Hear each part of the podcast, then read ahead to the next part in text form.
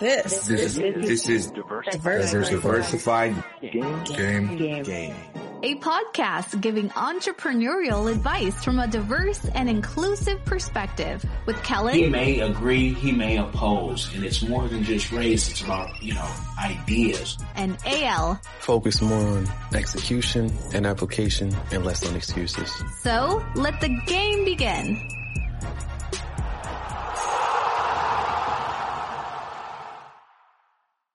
Hey, it's Kellen. And today, you guys, I'm bringing you the game. You're going to get some legal game, some writing game, some film game. You know, I just came from the NATPE Nappy 2020 in Miami, and this is the first gentleman that I had met.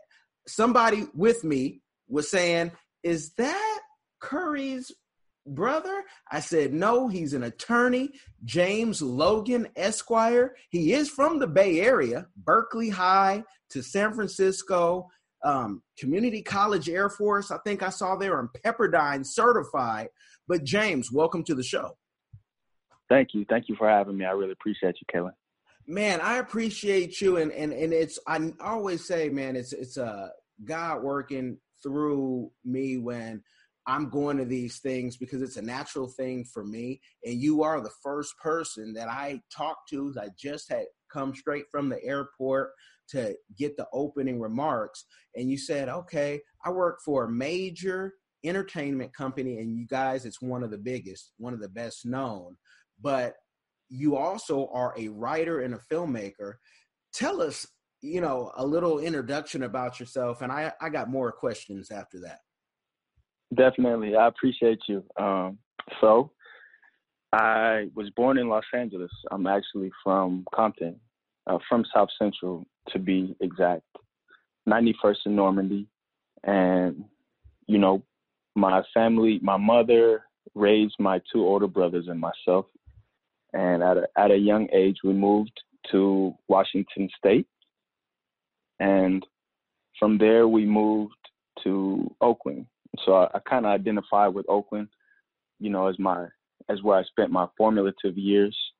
I went to Berkeley High, as you mentioned, and um, you know, it was really it was really sports, playing sports growing up that kind of got me back on the right track. So I I imagine I remember a story that um, I can't imagine a time or life, you know, not having something an outlet basically, and so um, I remember a time when I had, you know, a 1.4 GPA in high school, and I had to make the decision, you know, do I want to work hard for myself now or work hard for somebody else later?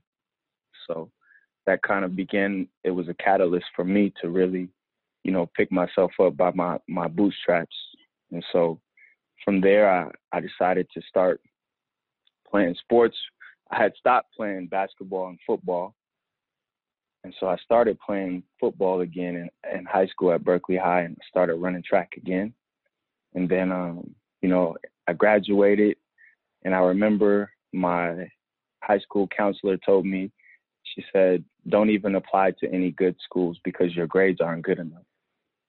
And so, you know, thinking back, you know, at, at a 18 year old me or 17 year old me about to graduate, you know, it, it takes a lot of willpower. It takes a lot of individuality and and um, and being willing to go against the grain to to kind of block out, you know, some of the things that I had been told. And so I applied to as many schools as I could from the fee waiver, as many schools as I could fit on my fee waiver. And I ended up going to San Jose State. So from San Jose State, I had the opportunity to pledge a great fraternity, Kappa Alpha Psi Fraternity Incorporated. That was amazing. And from there, I I knew that I, I took this business law class, and I knew that at that point, from that point on, I, I wanted to practice law. So that was my junior year in college. So before college, I actually had no idea what the next step was. So I'm first generation, a first generation college graduate along with my my brothers. And so you know, we just thought I thought just going to college was good enough. And I took this business law class and I was like, whoa, wait a minute, what's this this law thing? And um, you know, I didn't know any lawyers growing up, so initially I thought that it, that couldn't be for me. That must be where all the stuffy people hang out with their suits and everything. And so it wasn't until I took this business law class that I realized that their attorneys do a lot of different things. And fast forward to today, you know, there's I I know now, you know, what I what I do now is working in entertainment, right? And so I had no idea that attorneys could be so creative. And so that's really what drew me to the law was the creative aspect. If I could take I learned in that business law class that there's an art form to practicing law, right? So I have to be persuasive in how I see things. I have to be able to convince 13 strangers, a jury of 12 or maybe six, depending on what city and state you're in, and a judge. So that's 13 strangers that, you know, they should see it the way that my client and I see it, right? And so, and the, and there may be two, three, four sides to the story, depending on how many witnesses. And so, really, just that that was really the catalyst and what opened my eyes that hey, there is something beyond college, and really, that's what as a community we should expect from ourselves. And so, you know, I applied to law school, and I didn't get into any of the schools that I applied to. And so, I remember I had I had graduated from San Jose State and I moved to Florida for a couple months. And then while I was waiting on my, I had got waitlisted at the uh, University of San Francisco, and that's where I really wanted to go, right? So I had, as I was waiting to hear back from them, now this is May, June, around June time, I moved uh, from Florida to New York and I was living in Manhattan, waiting on waiting to hear the results to see if I had gotten into law school. So this was 2009. This was at the height of the recession. Mm. So I remember I had just graduated from college and had my I had majored in business.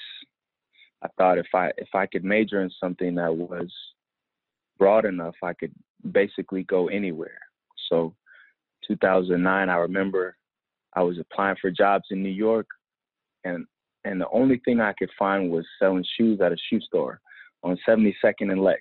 It's called Orville. It might still be there in, in Manhattan, right? So there I was. I had one suit, and it was the same suit that I had worn at my brother's wedding, you know, years before. And I, I had one pair of dress shoes, but best believe I rocked those things like no, like none other.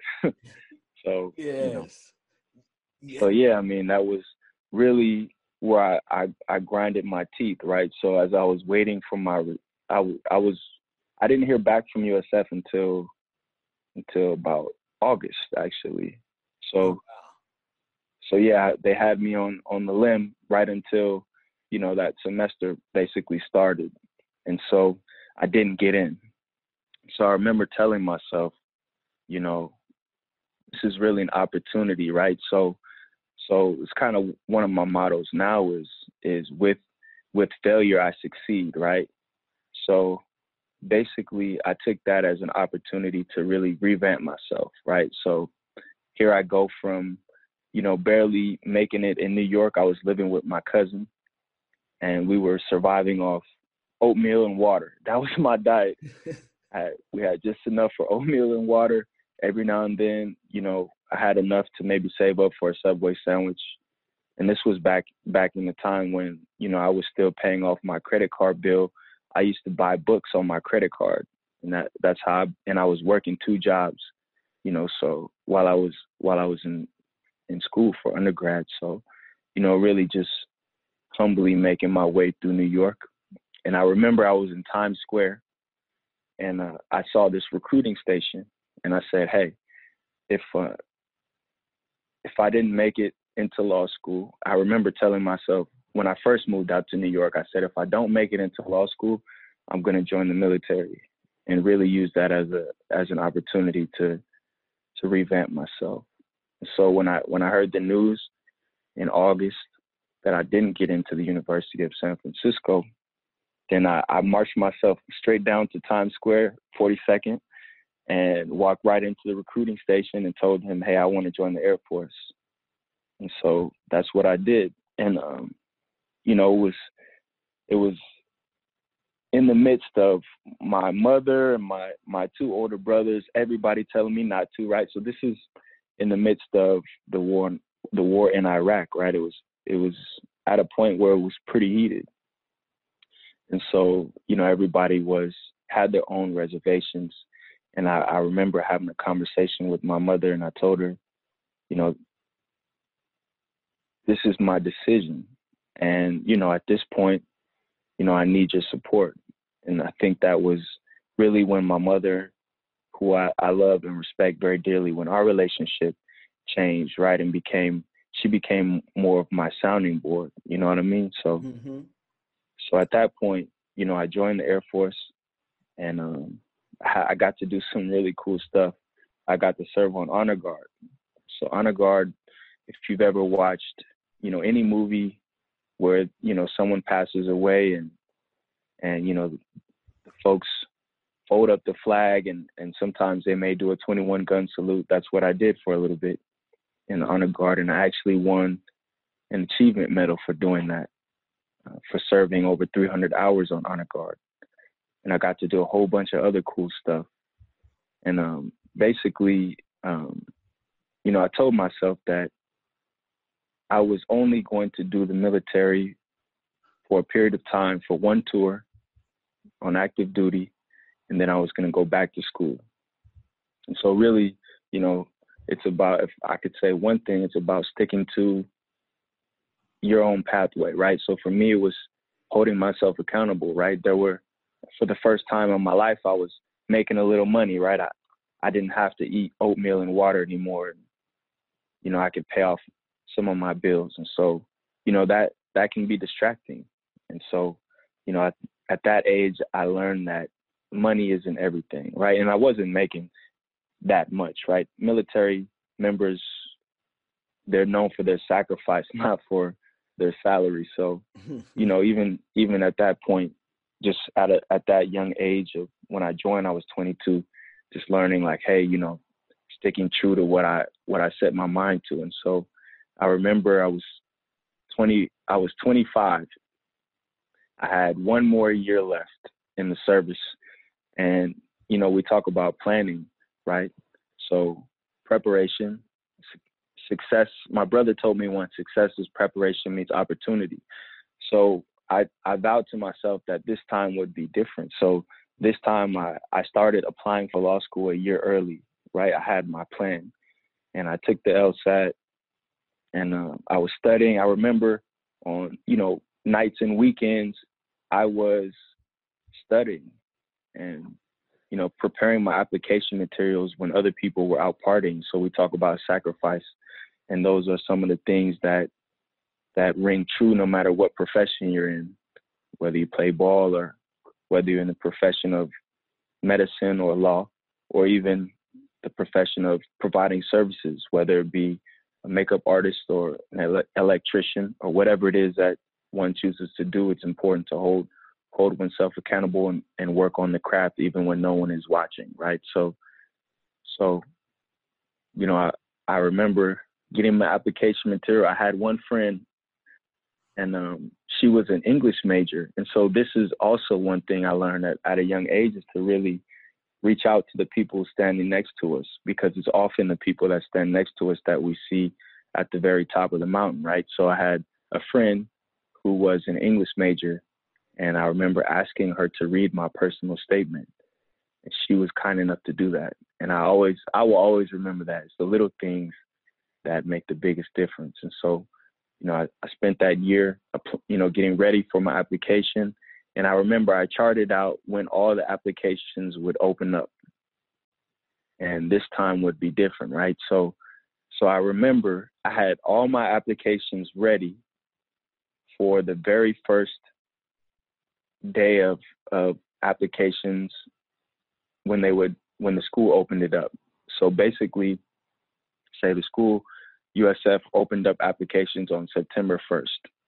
So I remember on, you know, the day before, August 30 August 30th, I remember at 11:59 I was waiting for the clock to strike 12 so that I could submit my application and I really think that you know that's I was being prepared for that opportunity, right? Even though it may have seemed like oh, I got to do all this work again, just being ready for that. The struggle is actually an opportunity, right? That not everyone has. So so, you know, that was really another catalyst for me. And I remember I got in I got into school this time and that was really a game changer. I was stay I was stationed at, in Fairfield Air Force Base in Fairfield at Travis Air Force Base and I remember thinking to myself like thank you God thank you for blessing me with this opportunity to finally live my dream right and I was I was rusty. I had been out of school for four years serving on active duty. So really, you know, I took when I got to law school, I really treated it like a job. You know, I would I would study, and you know, when I was studying, I, my phone was away, right? And I remember that was back when Instagram first came out, right? and I remember I deleted my Instagram because I knew that that would be a distraction for me, and I deleted my Facebook. So these are some of the things that I knew that I had to do, right? It's different for everybody, but it's really about setting myself up or setting oneself up to succeed, right? And really being able to block out and, and focus. But let know, me block out. Let me interject ahead, real quick because Definitely. When I did my research on this interview, I looked at your resume and and and you know on LinkedIn and never on a resume do we say the worst things about us? I like to put every job, and I notice the things that you put on there, you know, you like to list, but I like to do that for myself, not for anybody else. And you and I had so many things in common. Um, but you know, I said, "Oh, he worked at the uh, Contra Costa County too." I've never met another person, you know, in, in life outside of working for the county you are definitely doing something more highbrow than me, but not at all. Every job is important. Yeah, you know yeah. but but that job alone was um, something that my mother had got me to be a student worker and work in diagnostic imaging and whatnot. And I was looking at the, the similarities, but when you had talked about the one thing we would not have known about each other but there is sometimes a connection. The GPAs. Now, I've never also met another person who got a worse GPA than me. I graduated with a 1.9 at a Northgate. Wait, I graduated out of Clayton because I went to Northgate, then I went to Clayton. And my GPA was terrible. My 40 was fast, so I was able to go to college. Um, and I just, can you talk about for those, and I'm thinking about that 14 year old to 17 year old and i'm going to say male but it could be female too who's struggling with school who the counselors told me the same thing like but it was a mother who told me you can go where you want and i'm going to make sure you get in somewhere. But how, how do you get the confidence or what are you telling yourself if you can remember like i got this bad gpa it's my fault and now they're telling me I can't even go anywhere. Like DVC or Laney is probably what you know the best options uh, because a lot of people did not get out of that. And, and we know those people who are still stuck trying to get that AA and they're 30, right. 40 years old. So, what, what was your mindset with the terrible GPA? What did you tell yourself, and how did you get into a school? Right. Yeah, that's a great question. And, and for those who are not familiar with the Bay, Laney is a community college, right? So, you know, I feel that a lot of certain communities are pushed towards community college often, right? And so uh, I actually got my associate's degree after I got my bachelor's. I got my associate's degree in the Air Force and, you know, as a part of my training, right? So it was not, to me, an associate was not an option.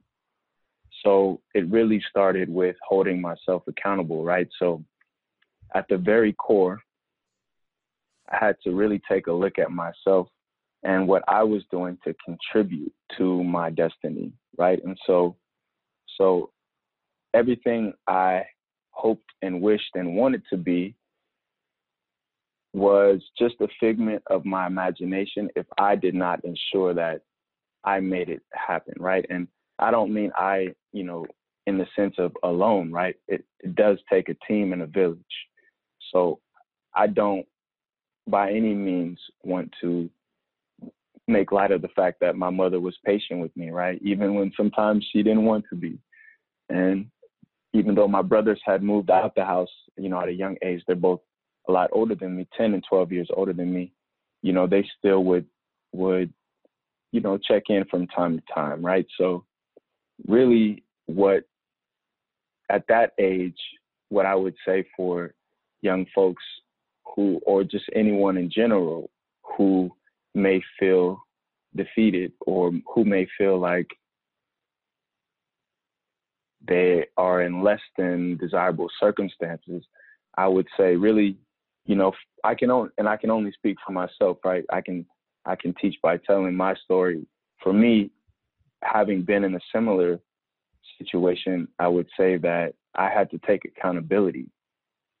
So the reason why I didn't listen to my college counselor was, and I actually never told my mother this story, right? I didn't tell anybody this. I, it wasn't, it was not until I had graduated from law school and I was, I just happened to be walking with a friend and I just happened to share, you know, hey, and that was the first person I had told in decades, right? So really what the reason why I didn't listen though, to get back on on my point was that I realized that my GPA, my 1.4 GPA was a result of my actions. It was a result of my decisions. And I was literally telling somebody this this afternoon at lunch that once I took accountability that my GPA was a result of my own actions, I realized that conversely, on the other end, if I want my GPA to be better, if I want to go, if I want the things that I want, if I want to go, if I want to go, for me, it was playing ball, right? So I really wanted to play football in college, right? And I knew that if I went to a JC, that my body, so I'm thinking practically, I, let's say I have however many years that my body would let me play football, right? Taking taking into taking into account potential injuries, I knew that I did not want to waste my time or my body trying to play football at a community college that may or may not even have a football team, right? So I knew that if I wanted to play ball, I needed to go to a D1 school. And so that's what I did. I went to San Jose State, right? But to back up a little bit, I knew that to get to San Jose State, that I had to be accountable for my own grades. So and I knew that your grades. So you got a one a one point four. What did you graduate with? So that was that that was my sophomore year. I had a one point four, mm-hmm. and I was actually fifteen when I when I made that decision, and and when I graduated, so the GPA GPA is a lot of people get confused with GPA, right? So GPA is important. It's very important because it gets you in the door for certain opportunities. And at the end of the day, it also does not define you, right? It's it's one person's, a professor, a teacher's snapshot view of how they think you performed on a certain test or on a certain assignment, but it doesn't define you. It didn't define me. So I had to make that realization that although I had a 1.4 my sophomore year, that I had two more years, right? That was at the end of my sophomore year. I had a junior and senior year to decide what I wanted to do with my life. And every day was a new opportunity to make a decision, to make a choice, a conscious choice on whether or not I wanted to work hard for myself or work hard for someone else. And okay. and I think we all know what that means, right? Okay, so you so I, you flipped it, you flipped it, and you raised right. it because and, and right. what I, yeah, and what I was saying, and and that's a beautiful thing. When I graduated, that's what it was. Like I had every waiver, right? I but tell mm-hmm. me, I once you get into college, and I tell all the young people this when speaking college is a whole different beast that you get to study That's what right. you want, especially the That's right. California system where you only learn right. that you were a slave and this and that, and you learn everything about everything except Mansa Musa, except you know any, in- anything that looks like you, and even Jesus. Oh my gosh, I could go Right. deep Right. into that, but I only have James for so long, so I'm gonna pivot, and I'm gonna pivot right. into you know you are an entertainment lawyer, and and in all full disclosure. I think that you are like my my my younger clone, just by a few years. That I, I wanted to be a Kappa until I went to Grambling. All right. I wanted to be a Kappa and, and, and shout yo yo until I went to Grambling, and there were some things and some people in the Kappa that I just we just coming from the town, coming from the Bay. Yeah. I'm just I Yeah. can't kick it with that with you like that. You- It's some things I can't get down with, and they were Yeah. suspended for most of my part of being there. And by the time I Yeah. was the man, but I also wanted to be, and I still fathom and, and think about and plan on going to law school. But people always ask me why, and I say it's a childhood dream. But I always did Mhm. terrible on uh, standardized testing. Um, I could be dyslexic, high functioning, but I could be. But when you when you got your law degree and you start working, I want to know how did you get the job with Sony, and then was it every? Oh shoot. It's quite all right. it's all right. and and And- and, and how yeah how did you how do you maintain um and was it everything you thought it was going to be? Because i think a lot of folks say i want to be a lawyer i want to be a doctor but they don't necessarily you know once you get there it's like this ain't all that it's cracked up to be. And i'm married to one and my brother-in-law is the other and people are like gosh i don't know if this is it so if you if you could you know talk about that. Once you get to your goal and you're you're doing something in entertainment law that at 13 Right. 14 15 people say that's what they want to do but they can't always get there. Give us that. Is it all that it's what you imagined and how did you get the job? Yeah, I mean, uh, so it's really before I even get there, I, I I definitely have to I have to back up a little bit and and tell you that um that every success is just a, an opportunity to reset your sights on on what's important. It's an opportunity to set your sights on something bigger, right? So um, an example would be we had a, a, a legend recently pass away. It's really Oh, yeah. unfortunate.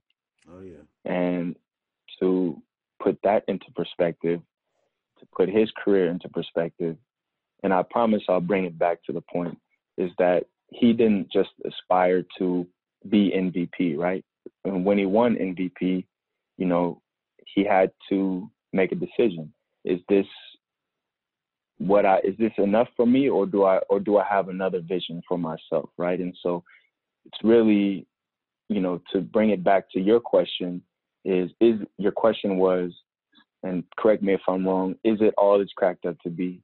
And to answer that, I have to I have to go back a little bit and say that it's the journey that makes it worth it. Definitely, yes, it's definitely worth it. And I want to first take another step back and say congratulations to you for making that commitment to go back to school. Right? That's that's an amazing commitment, and it's never too late, and better late than never. Right? So congratulations to you to for for sticking with that and well, and don't you know, I congratulate think me too much because Yeah. I've done the LSAT a, a couple, if not a few times, and I look at the LSAT almost like the ACT that I did again terrible on, but in Mm. in in school in college, it was just you know you put me in a rural environment where I can just focus. I'm I'm Mhm. there and I excelled, and it took my wife to say, "Hey, you're on the you know dean's list or the president." I said, "Really?" Because I, I I never did that until I got to school, and I never even cared about GPA. I just knew that I passed, and where I went, I was able to Mhm. excel um, because I didn't have the distractions. I think of the Bay Area, and all you had was studying. But I, I even Right. at this point of having they say oh you have successful businesses whatever that means to people it's like i want to conquer that but now it's almost like vanity because you know what i'm gonna share this with you all i really wanted to do was be um uh, John Grisham and write books and have that, you know, hey, I'm a lawyer wow. and I write books now, but I don't have the lawyer right. people. They can call me, you know, doctor and this and that. That's all right. You know, so that's so. But thank you. It it, it could happen right. easier now because I I can afford it. Thank you, thank you. That's right. I think it's really important to figure out what your why is, right? So, why are you doing something?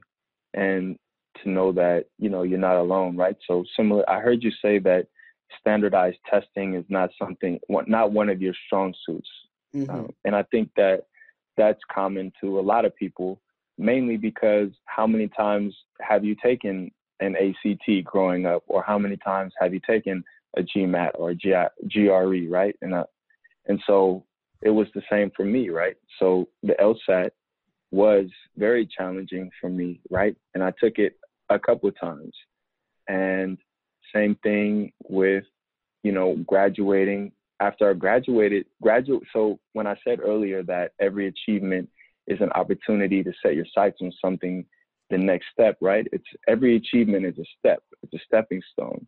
That's how it was for me, right? So getting into law school was just the first stepping stone. Then graduating, right, is equally yet more important. So getting in is not enough.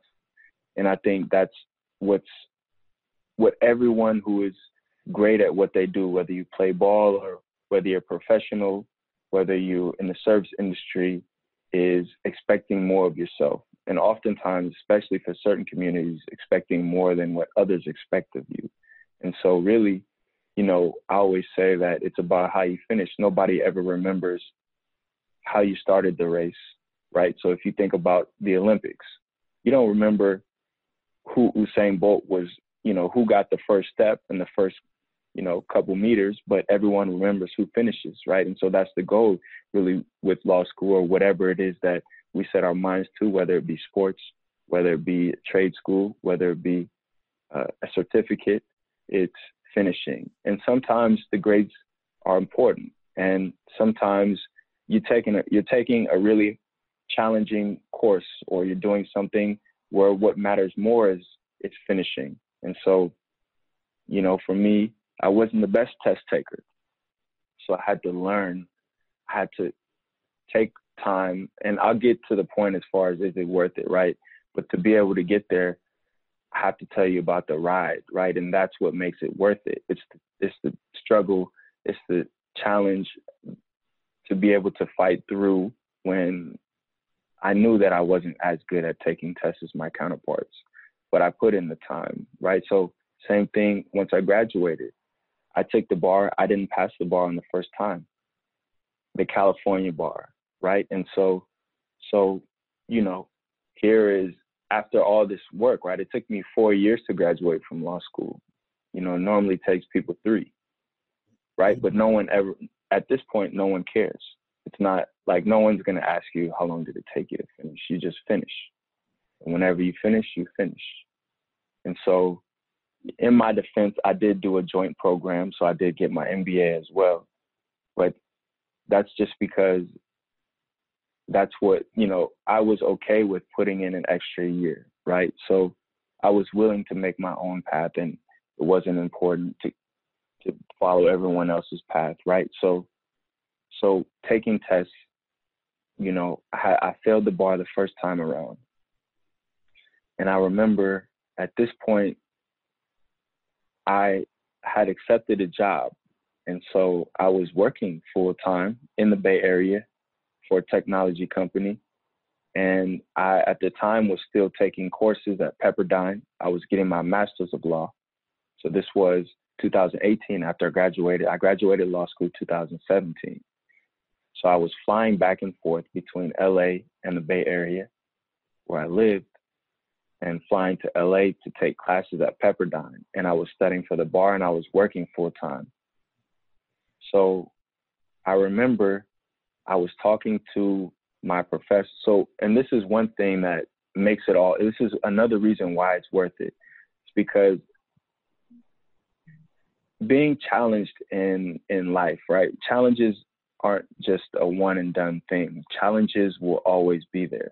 No matter how high you go, there will always be a challenge. There will, there will always be someone who is asking you. There will always be, if you don't ask the greatness in yourself to come out, someone else will ask it for you. And oftentimes that other person will ask it in a way that's challenging you. They'll challenge you to make your greatness come out. If you don't challenge yourself, they'll say you can't do it or you'll fail. And then it's up to you to to just let your own greatness that you already have within you out. And so I remember I was working full time and I had got the news that I failed the bar and I, I decided, okay, I'm still gonna keep six units and and I'm still gonna work full time and I'm still gonna study. And I remember I called the dean of students, and I remember telling her that I wanted to. I was taking a full course load at the beginning of the semester, so January 1st, 2018.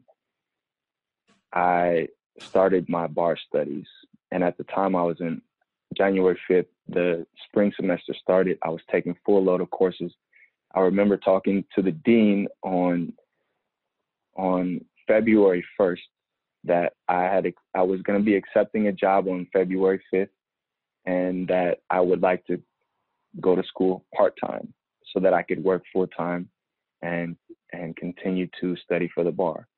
And I remember she now this is the dean of students, right? Mm-hmm. She told me you're gonna fail. Oh, wow. That was that was her way in asking the greatness to come out, right? She wanted to see my greatness. Maybe she didn't realize that that's what she was asking for, right? But it was up to me to decide what power do I want to, how do I want to receive this, right? And so I remember thinking, we'll see.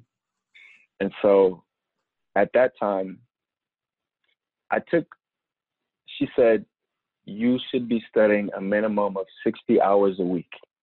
You want to pass the bar, you need to be studying a minimum of 60 hours a week. And she didn't think that I could do that. And I said, okay, I'll study 80 hours a week.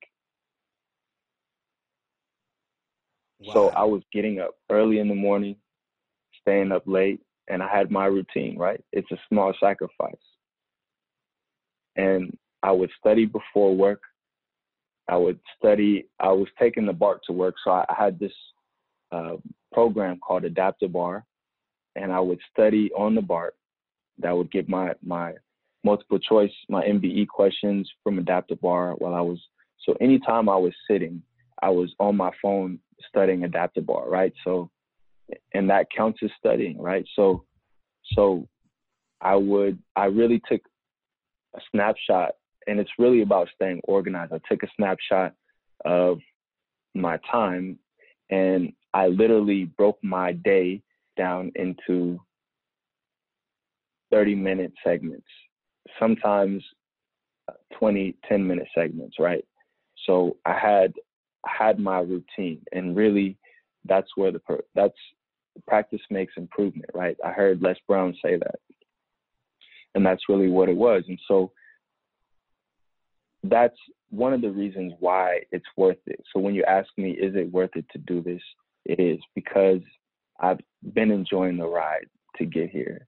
And I remember I recently had to, I, I had an opportunity to talk to some recent high school graduates, and I was talking about the statistics, right? So, so when you think about it, the percentage, the passage rate for second time bar takers was 23%, right? So off the top, I didn't know this at the time, right? But this is the odds that were facing me was 23%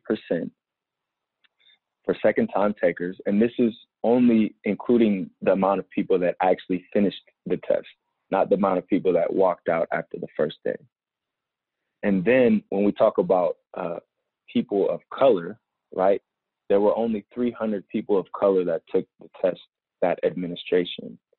When we talk about people of color who are in a similar situation as I, there were only five people from ABA accredited schools who had taken the bar, retaken the bar. And so wow. those percentages were even lower. And so those are the percentages that often face many of us. And it's up to us to decide what do we do with that. And I'll tell you, those percentages don't mean anything. They're what you make it. Statistics don't mean anything. It's only what you make. Now, so, because I, ahead, I, promise, I, pro- I, promise you something on time and and i want to make sure i get a few questions that again I, I always think about the 14 year old boy because at 14 i knew that i wanted to do what i'm doing. Whatever credentials right. i had or didn't have. But you get the law degree. How do you get such a um, a big company job? And also i do want to you know get into a little bit of your your NATPE experience because I saw a lot of creators there, but someone who pitches all the time. Eh, I did not see a lot of folks like prepared for the pitch, and you have the inside game on the pitch. In my mind, of is course. what I'm thinking. You know, I'm thinking like, whoa, you have it. Like you know exactly what they're looking for. But I saw creators without a sizzle. I saw creators without a, a, a script. They just had an idea. Some paid right. for the time, some snuck in. To each his own. How bad do you want it? But I want to get exactly. into you know how did you get your job and then when you were at NATPE in miami for 2020 um, you know representing yourself as a writer um, did you get everything that you you know wanted to get out of it? Yeah it's a great question.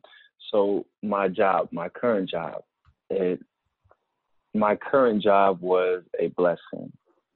So i had been working at a technology company before and i knew i had been writing scripts so i have to back up a little bit. I had been writing scripts and i knew that and my scripts had been winning national recognition. In fact, my one of my scripts that I co-wrote just won uh, most outstanding program in this past November, right, for a script that I wrote last last year. So I had been writing scripts in the Bay, and I realized that writing was my passion, right, and so I was doing and had been doing all that I could in the Bay Area, and I had been flying back and forth.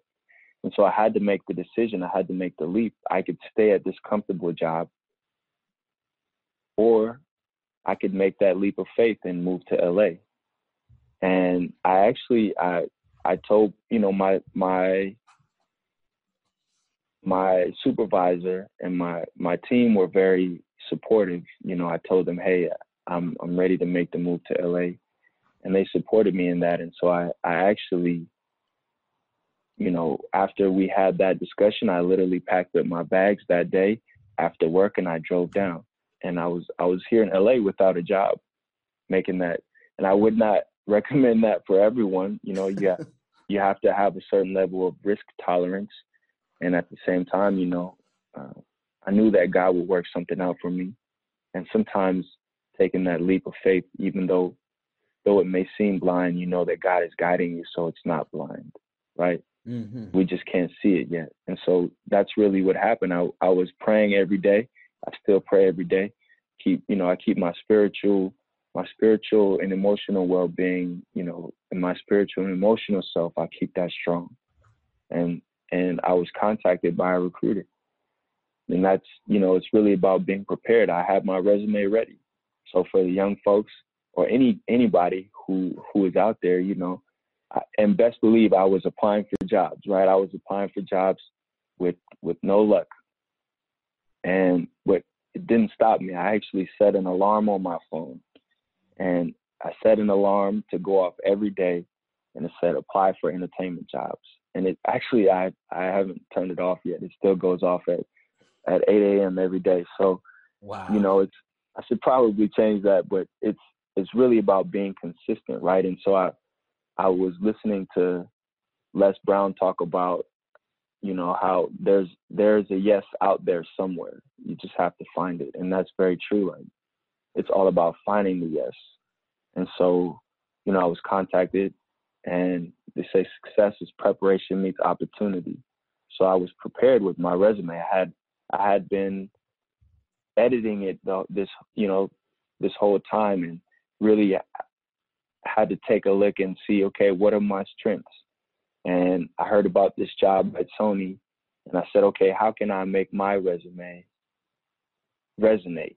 And so, you know, it's really about not just shooting resumes out blindly, but really adapting my resume to show that, wait a minute, I do have these skills. Let me emphasize the skills that I know I already have, right? And so it's really a mindset. This is what they're asking for. Yeah, I have done that, you know, and it's really about making sure that I accentuate the skills that I already have. You accentuate the things that are already within you and that you have already been doing. Maybe it was called a different name, but it's really it's already there. And so, and really, it's about the, rela- the relationship. You know, I, I, I, when when they said, you know, let's meet at this time, I made sure I was on time. I was, if it was a teleconference, I was in a quiet place.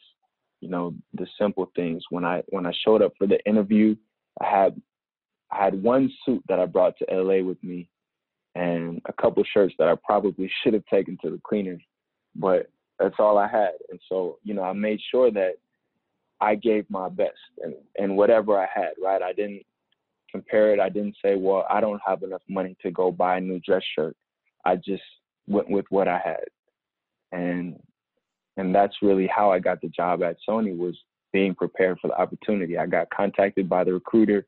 He said, "Hey, can you these folks up here at Sony are interested in you. You know, do you have time to talk?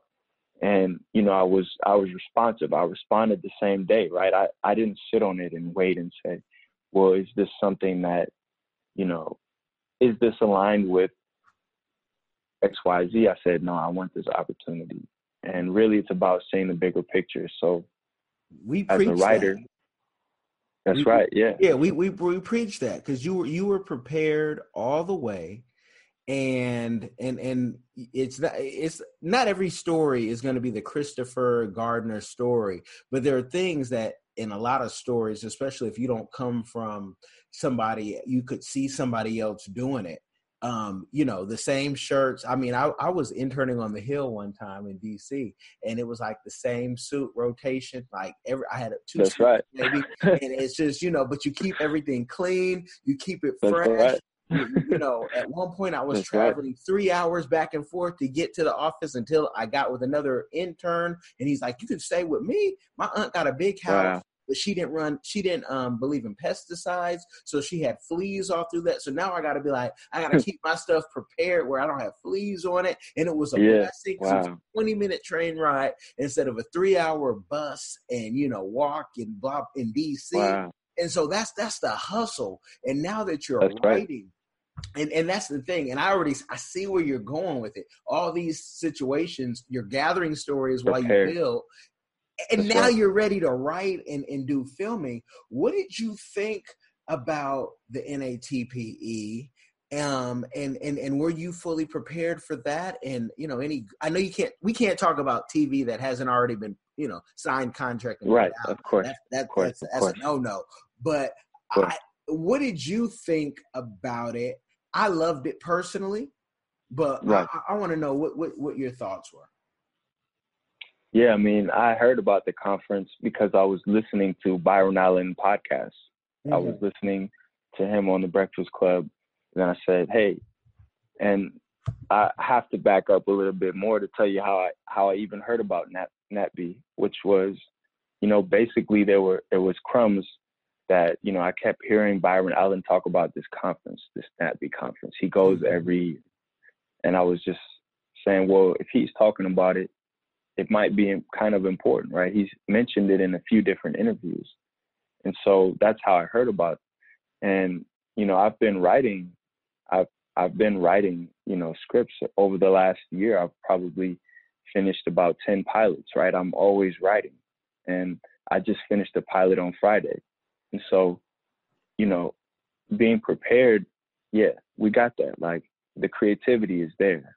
And really the the other side to being prepared is the iceberg. It's doing it's it's it's what you do when no one's looking, right? That's the bottom of the iceberg. And oftentimes people only see the tip.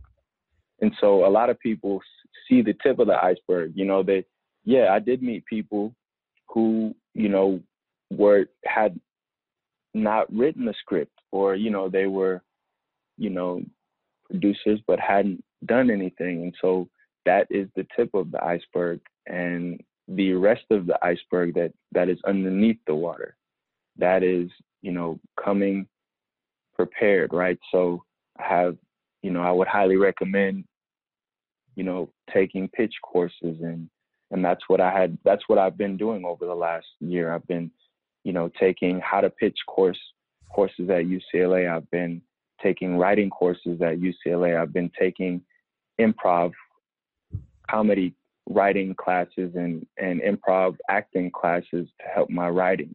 And these are all the things that I do spend my, my time and resources on so that I can be ready when I come to a conference that I can pitch. And and really that's that is has been my experience. It's been great. I got to meet Byron Allen. And you know wasn't that something when you got to I, when I, I I did too and I said play it cool. I don't get starstruck, but there's right. people that you respect so much, and I just right.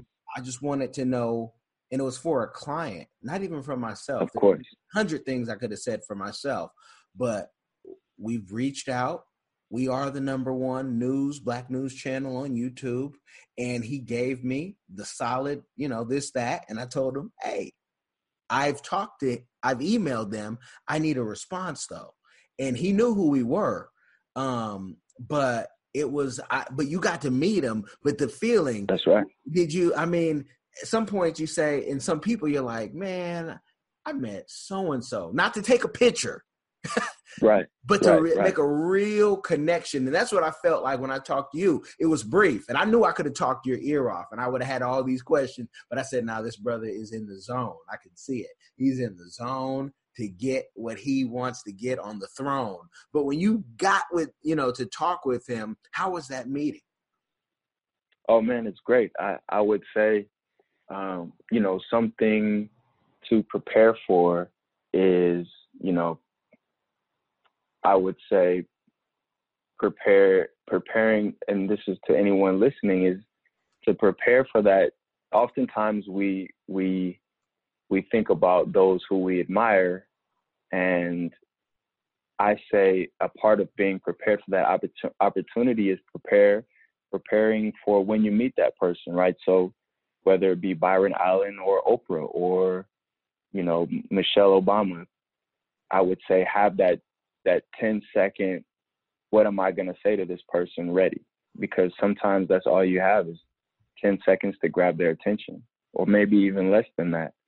And so, you know, I had I had the opportunity and it was really great. You realize that at at some point in life you you determine where you are on this playing field of life, right? And you can see you can see people and and you can admire them and and at the same time, you know, you are just as valuable. Your opinion, my opinion, Mm. they're all just as valuable, right? And so, because someone may have gained notoriety, you know, doesn't mean that they're the only person with great ideas and and that. And so, really, you know, it's really just, you know, just from a place of of humility. He was very humble. It was great. Like, you know, it's you feel like, you know, he's someone that is also very driven, right? And so I think that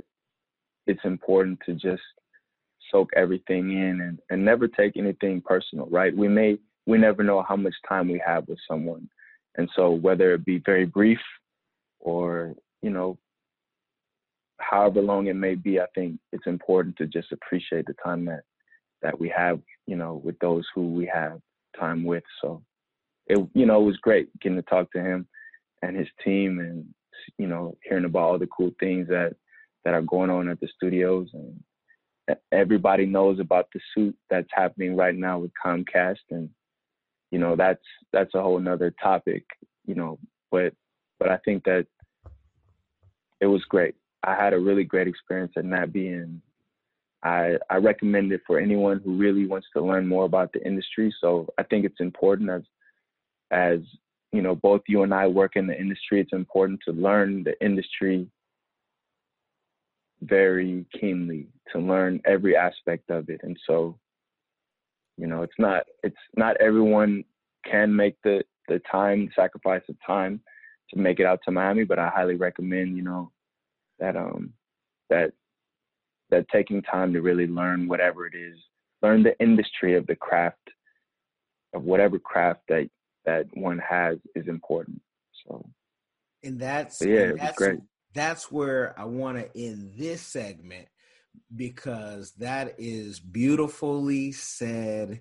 You have to, and there's other conferences. I'm not even going to mention their names, but I know um, I'm looking at tickets at to go to Cannes and in different places because I am. This is something I've wanted to do for a long time. I've been uh, raising children while you know um, a spouse has been going through med school and residency and all that. That's but now, blessing. yeah, it is a blessing, and and it's a blessing that you know I also want to bring. We we travel as a family and we write stories about it for the. And I I know I'm going to see you again, God willing, at these things. And I don't know if, if you got this, but people kept saying, you know, when you come in with the right attitude, things just open up. When you expect expectations, the scriptures talk about it. But they were like, you know, you should be an executive. I said, I already am at my company, but I am That's not right. opposed if the right offer comes about because That's there right. are there are things with TV that we had um, a streaming type service where we would stream and we would take computers and stream them like we we made our own server basically from the computer when we were in Grambling, and Wow. we it was too hot radio, too hot TV, too hot magazine. What we didn't have is the capital or even the knowledge of how to grab legal capital because El Chapo probably would have gave it to me, but we weren't accepting all money. But Right. but TV is something like we grew up on it, and they say you watch too much TV, but we have changed in TV. And that's the part where, you know, I love to see Pluto. I love the Tubis and the Crackles because, you know, there's so many ideas that I have that I know that will work, especially for the YouTubers who've already proven their numbers and can bring their audience, like DJ Akademiks has done, um, to TV but um yeah man I, I i just know that there's other things because they're not seeing it but people were open to the ideas. Because i'll give you a good idea today james. You just like you could give me a good idea i can't do your idea like you would do your idea. It's like a hydraulic system. That person has to do that idea because that's a god-given gift. And i don't have Right. all the ideas but i got a team of people who are creative. So i want you guys to really listen to what he said from the beginning to the end because some folks will say why didn't you interject more and say this i hear the haters sometimes james but they still listen. Don't worry about them. not at all because they are the ones that your story is going to inspire to say oh wait it's not too late and we in, and just like in the beginning like you talked about the great and his daughter and the other six or seven passengers we just lost um you have to try or you die anyway so That's right. I, but i, I Might can as well have fun and do it. yeah, and you might as well you know learn how to fail, fall, and get back up. And I know Les Brown talks about that all the time. Um, right. and, and still pushing. We can do this whenever James allows me the time again because there's so much more we haven't gotten into. But I got to respect his time. I told him I was going to use a certain amount of time, so I appreciate you, brother. And you just Thank tell you, me when, and it will happen. and you know, whatever I can do, I'm here for it, God willing. I appreciate you and thank you for your time. I really appreciate that. Man, you guys have got the game. I hope you're blessed by it. Make sure you like, share, subscribe. Uh, James Logan Esquire, please don't hit them up unless you want to talk official business. unless James, you say you're a, a bachelor looking for, you know, the right woman, of course. the right woman. I'm gonna, you know, I'm gonna try to send them to Africa uh, somewhere and say, hey, I need to go. man, we have three trips planned, but I'm gonna I'm gonna talk to you off off the off the you know the thing. You guys have been blessed by the game. Be blessed, y'all.